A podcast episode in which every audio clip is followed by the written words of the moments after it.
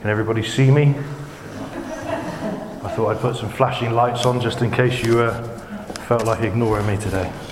Please don't get dizzy. Last week we did talk about superheroes, but somewhere in amongst the, uh, the superhero talk, we talked about the call to invite. And uh, to me, that was the real challenge. Is this going to be too distracting? Should I switch this off? Sorry. I'll, I'll, save, I'll save the batteries for later. There was a call to invite, and there was a call to invite not only to, to events and to church and things like that, but the real call was to invite people to know Jesus.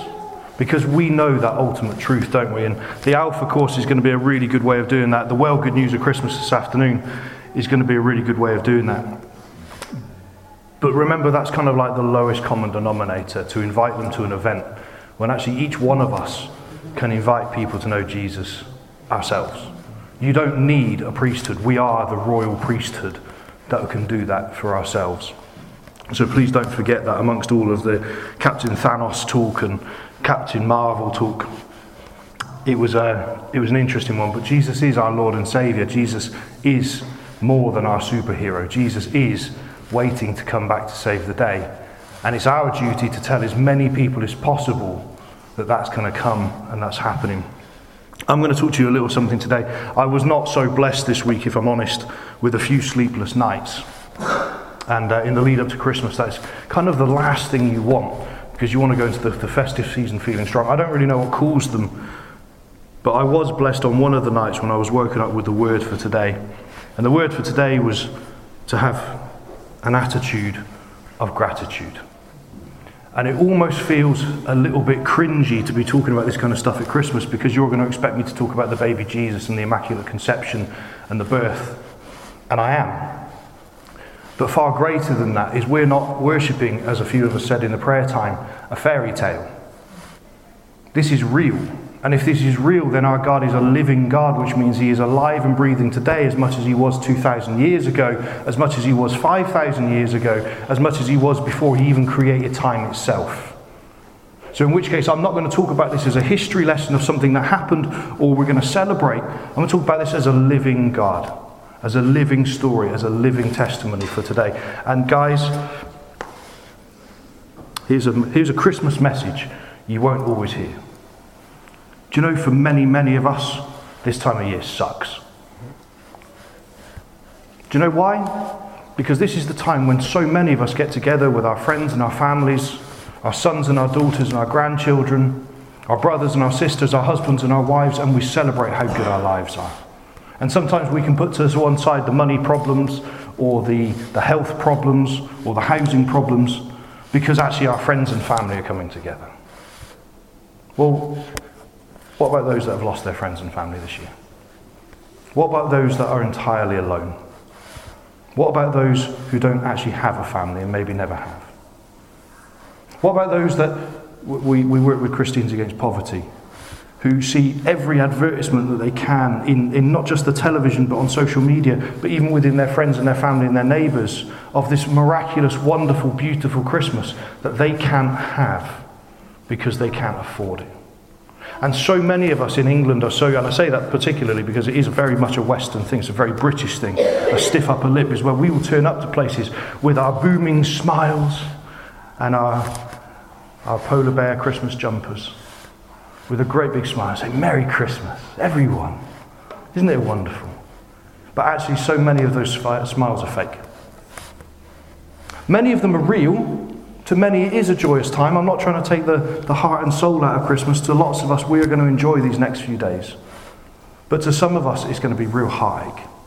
And it's going to be a real pain. Do you know, whichever one of those camps you're in, or whichever place you are on that scale, because there's not just two extremes, there's everything in between. My challenge to you is that we have an attitude of gratitude. If you have all of those things that will make your Christmas wonderful and magical, I'm really pleased for you. And if you have none of those things that you desire this time of year, do you know I'm really pleased for you? That's not to kick you in the teeth or kick you when you're down. It's to say that you have something greater. We have to look beyond what the world tells us in the flesh that we need at this time of year. I don't need an Xbox to be happy. Do you know, you, you might meet somebody later. But I don't need a wife to be happy. I don't need a, ch- a child to be fulfilled. Those things would be nice. A Ferrari to drive to church in would be a real delight. But I had to get rid of mine when I came. No, no, I'm joking. I leave it at home. No, no, I'm sorry. sorry. There is far more in Jesus' promise to us. And remember, this is not a Jesus of a fairy tale. This is not a Jesus of years gone by. This is a Jesus who is alive and kicking today. So, how many people do we know in our lives that are suffering? Either suffering with excess or suffering with complete lack. Because some of the most unhappy, unfulfilled people are those that are driving the Ferraris and they have the money for the cocaine and they have the money for the, drunk, the, the drink. They have the money for the lifestyle and the out, but they are desperately lost and they are desperately lonely. So we are going to have a gratitude attitude. And then the, the lyrics to this song came. I'm really not going to keep you very long today. It's a simple message. But the lyrics of this song, so I'm, I'm going to read it as a, as a spoken word as opposed to singing it because I've got a terrible voice. but I found it really profound this time of year. It's not a Christmas carol, it's actually a song we sing in this church quite often. It says, Light of the world, you step down into darkness, open my eyes, and you let me see. Beauty that made this heart of, adore you, hope of a life spent with you. So here I am to worship, and here I am to bow down, and here I am to say that you are my God. You are altogether lovely, altogether worthy, altogether wonderful to me. You're the King of all days, and we so highly exalt you, glorious in heaven above. Humbly you came to the earth you created. All for love for me, for my sake, you became poor. So here I am to worship, and here I am to bow down. Here I am to say that you're my God. You're altogether lovely and altogether worthy. You're altogether wonderful to me. I will never know how much it cost to see my sin upon that cross. It's funny, isn't it? We can't talk about Christmas without talking about Easter. And you can't talk about Easter without talking about Christmas. It's one story, beginning and end. But here I am to worship. Here I am to bow down. Here I am to say that you are my God. You are altogether lovely and altogether worthy and altogether wonderful to me. That song is dripping in different scriptures. I'm not going to quote them all. But these are the promises. It's a modern day version of scripture. It's, it's, it's a way that we can recite it by repetition through singing these things. It become real in our very hearts and our very souls. But this is the promise that we have in God that He is the light of the world. So, whether you want to talk about things we don't talk about in church, we don't talk about politics, we don't talk about war, we don't talk about famine, do we? We don't talk about rape or child abuse, we don't talk about bank robberies or car accidents or mutilations or people who lose legs and limbs because of heart defects. We don't talk about those things very often. But you know, like this is a really difficult world we live in. And there are people all over Basildon today who are waking up dreading the idea of spending Christmas alone. So, at a time when we come to celebrate this amazing promise that we have in Jesus, there are so many people out there today that are suffering. And I can assure you, no matter how much I have suffered in my life, this is the promise that got me through. This is the promise that I need. Far more than all those other things that I might want, this is the promise that I need. And there are so many people out there, even in our lives, our brothers, our sisters, our husbands and wives, our children, our neighbours, they need this promise more than anyone.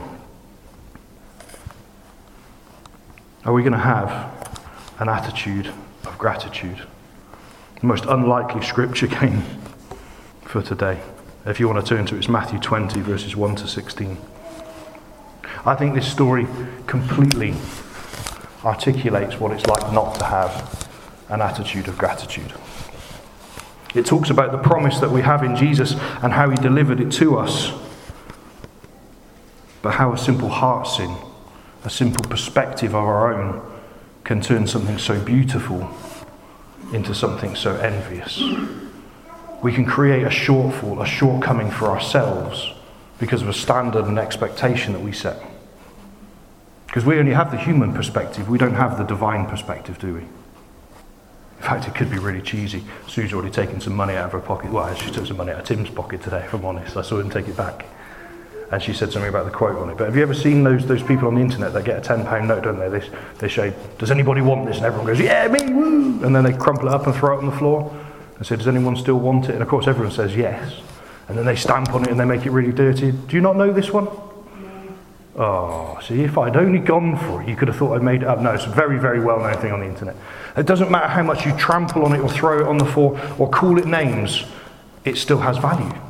It's still worth £10. But when we look at people, we don't see that, do we? Maybe they've been spoken down to, maybe they've been trodden on, maybe they've made some poor choices in their life. But suddenly, the more they get battered, maybe the more we get battered, maybe this is an individual thing, we see our value decreasing. And how much more precious are we than a £10 note? So, what's this story? This story is about the kingdom of heaven. Jesus, this is Jesus talking, just to be really clear. So he said, Jesus says, For the kingdom of heaven is like a landowner who went out early in the morning to hire workers for his vineyard. He agreed to pay them a denarius. A denarius is amount of money, so let's say a daily wage for the day and sent them into the vineyard. About nine in the morning, he went out and saw others standing in the marketplace doing nothing. He told them, You also go and work in my vineyard, and I will pay you whatever is right. So they went. He went out again about noon and about three in the afternoon, and he did exactly the same thing. And five in the afternoon, he went out and still found others standing around. He asked them, Why have you been standing here all day long doing nothing? Because no one has hired us, they answered. He said to them, You also go into my vineyard. When evening came, the vineyard, the vineyard said to the foreman, the owner of the vineyard said to the foreman, Call the workers and pay them their wages, beginning with the last ones hired and going on to the first. The workers who were hired about five in the afternoon came in and each received a denarius a full day's wage. So when they came to those that were hired first, they expected to receive more. But each one of them also received a denarius, a day's wage. So when they received it, they began to grumble against the landowner.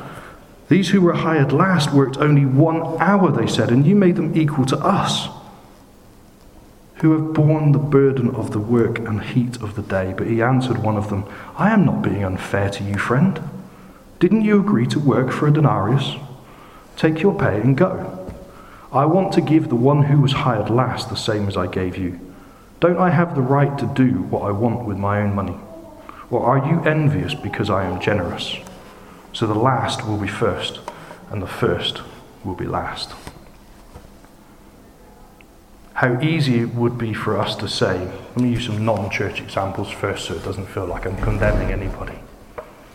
Wouldn't it be easy for us to say, I have worked hard my whole, my whole life, and I have only ever made good choices. I've never been immoral, I've always tithed, I've always paid my taxes, so why is it fair that I don't have a car? This man over here who lied and cheated his whole life, he has a big BMW. We have this thing in our culture, don't we? Kids say all the time, and it gets really irritating to us, even though we know in our heart of hearts we see things the same way. Is that so unfair? It's so unfair. Why did you give him the same as you gave me? I've been working all day. I did all my chores. She only did half of hers. Why does she still get her pocket money? But if you went to work and you only did an hour's work, and the boss gave you a full day's wage, I think you'd be quite grateful. But if you went and did a full day's work for a full day's wage that you'd agreed, well, personally, I would be grateful. But I can't deny that this story would sting. If I'd worked eight hours, because that's what we do over here, right? If we worked eight hours and I got the same as Sue, who worked one, I would be a little bit, huh. Maybe, just maybe, I was expecting a bonus. How about those of us that grew up in and around the church? How about those of us whose parents were church leaders or regular church attenders? They tithe, they help build buildings, in fact. And then suddenly, just suddenly, that smoking, swearing, drinking new believer who's only just been baptized comes in and has the audacity to say they want to say in how we lead the church. Heaven forbid they should want to get involved in children's work or preach or become the leader of the church. Tricked you. I was that guy. Don't deny it. I don't know your heart, but Jesus does. We get a self righteousness, don't we, about saying, I've done it right. Call it self righteousness, not righteousness, because you're wrong, because you haven't. Because we've all sinned. We've all fallen short of the glory of God. It's just sometimes the smoking, drinking, swearing heroin addict just does it on the outside. Your sin's on the inside. Yours is what's in your heart or in your head. Can I ask you? Do you know what? Don't give me a Christmas card. Don't give me a Christmas present. Can this be my Christmas present? Can we get over that? Can that be your gift to me, to the church, to Jesus today? That we just get over it. We stop worrying about what God's grace has done for other people and focus on how much we need His grace ourselves. And when that sinner comes in, we know that every angel in heaven is dancing, dancing and celebrating because of one sinner who repented, just like they danced when you repented. There's no scale there. They love them just as much as they love you, just as much as they love me. And they might still mess up, and their sin might still be on the outside. Good on them. At least they've been a bit more honest than some of us are. Some of us like to keep our sin all locked up inside, don't we? But can we have an attitude of gratitude? Not an attitude of envy, not an attitude of judgment. Do you know, I, I, I should really know where this is because I quote it all the time and I've just, it's just popped out of my head. It will come to me later. It says, if you judge somebody, you will be judged.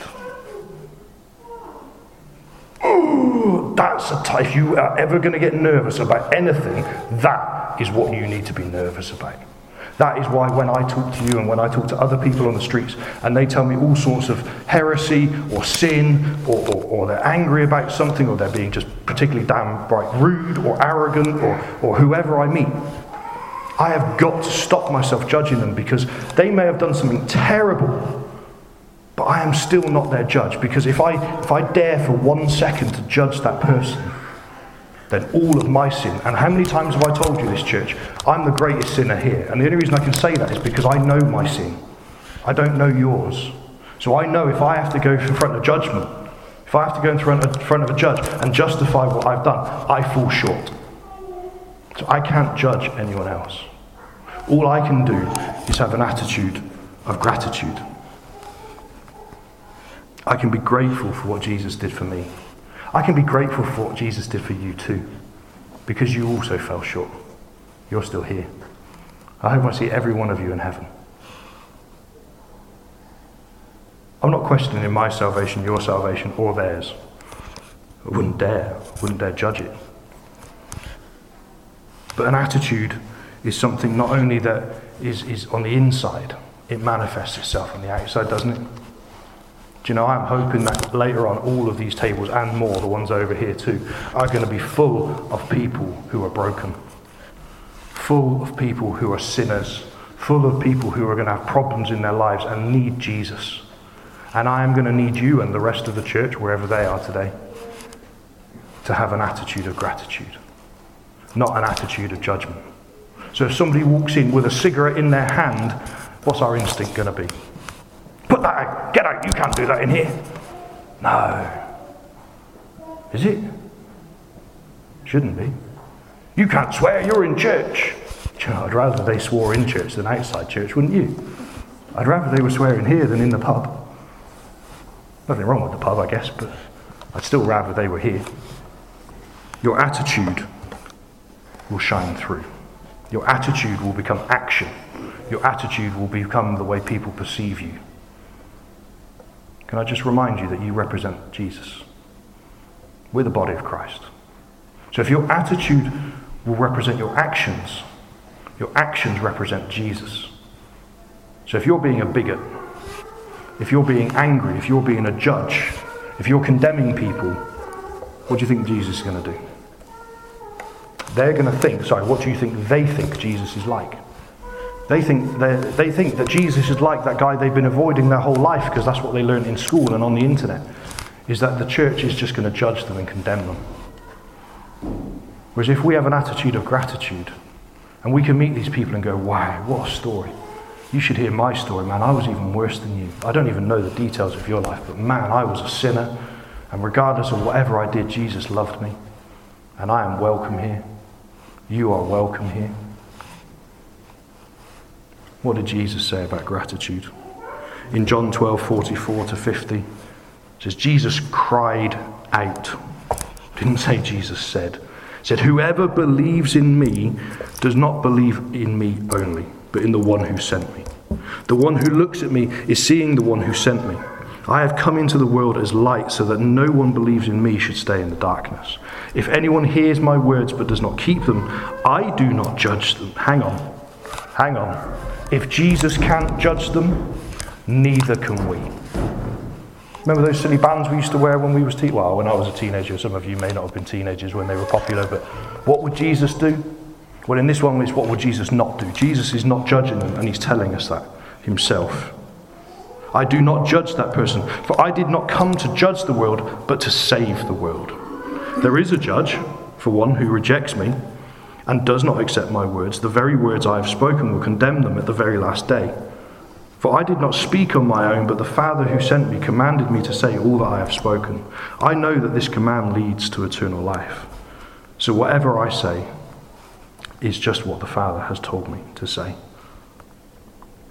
If Jesus can't judge, won't judge, neither will we.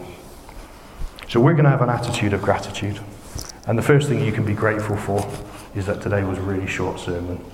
And we can all get to go home and, celebrate our Christmas things and get ready for the well good news of Christmas. But I want to read something to you written by a, a really profound lady. I'm sure lots of you have heard this before. If not, the first time I heard it, it transformed my life. So I'm going to read it and then I'm going to pray for us. I'm going to pray a blessing. I'm going to pray that we, we receive this and do this, not just for the next few days, but for the coming year. In the background, you'll hear more about this from Tim on the first. Uh, so we're not here next Sunday, by the way. We close uh, between Christmas and New Year, but, but the 5th of January we'll be back. And as elders and wives, we've already come together and we've already received the word from God for the vision for next year. So on the 5th of January, Tim will be sharing with us more about what God has in store for us, and it is exciting. But we are only going to be able to achieve that if we accept the invitation. And it is all about giving an invitation for people to know Jesus. In fact, some of us, I think, will be very excited as what's happened in this church in the last two years. Even the last 12 months have been incredibly exciting. But I don't want to quote our current Prime Minister, but I don't think we've seen anything yet. I don't think we've seen anything yet. I think the floodgates of heaven are just about to open as we speak to that rock and see the living water flow. We're going to see miracles and we're going to see people saved. So, who's this profound woman I want to talk about? Is Mother Teresa. It's called the Anyway poem. It says, People are often unreasonable, illogical, and self centered. Forgive them anyway. If you are kind, people may accuse you of selfish, ulterior motives. Be kind anyway. If you are successful, you will win some false friends and some true enemies. Succeed anyway. If you are honest and frank, people may cheat you. Be honest and frank anyway. What you spend years building, someone could destroy overnight. Build anyway. If you find serenity and happiness, they may be jealous. Be happy anyway. The good you do today, people will often forget tomorrow. Do good anyway. Give the world the best you have, and it may never be enough. Give the world the best you've got anyway. You see, in the final analysis, it is between you and your God. It was never between you and them anyway. Father, such profound words from such a wonderful woman after your heart. Lord, we want to love them anyway. Lord, we want to have an attitude of gratitude. I thank you for everything you've done in my life and in the life of this church. I thank you for everything you've done in the lives of the people that are stood here today. Lord, from where you revealed yourself to us for the first time, to where you filled us with your Holy Spirit, to the way you transformed and guided our lives, the way you've forgiven us, the way you've healed us, the way you've restored us, the way you've sustained us. Lord, we have an attitude of gratitude. Lord, as we We look even into this afternoon as, as possibly the launch point into the next 12 months. We go into it with an attitude of gratitude, one where we thank you, one where we will speak to the rock, the living waters will flow, and we will give you all the glory. So give us the courage and the boldness this afternoon, even for those that we forgot to invite, to go and invite them to know you. Yes, we can do that with an invitation to the well good news of Christmas, but let's invite them to know you. Lord, give us the boldness and courage. Give us the energy to get through this afternoon. These things can be intense. Lord, speak to us clearly about the vision and direction for this church in the coming year. Lord, speak to us clearly as individuals about our gifting and our calling and how we might serve you better. Lord, if there is something in our hearts or in our minds, in our spirits, or even in our bodies that needs to be healed today, heal us. Because we are going to serve you anyway. Jesus, we love you. We give you all the glory. We thank you. We're going to enjoy our time celebrating your birth this afternoon. In Jesus' name. Amen.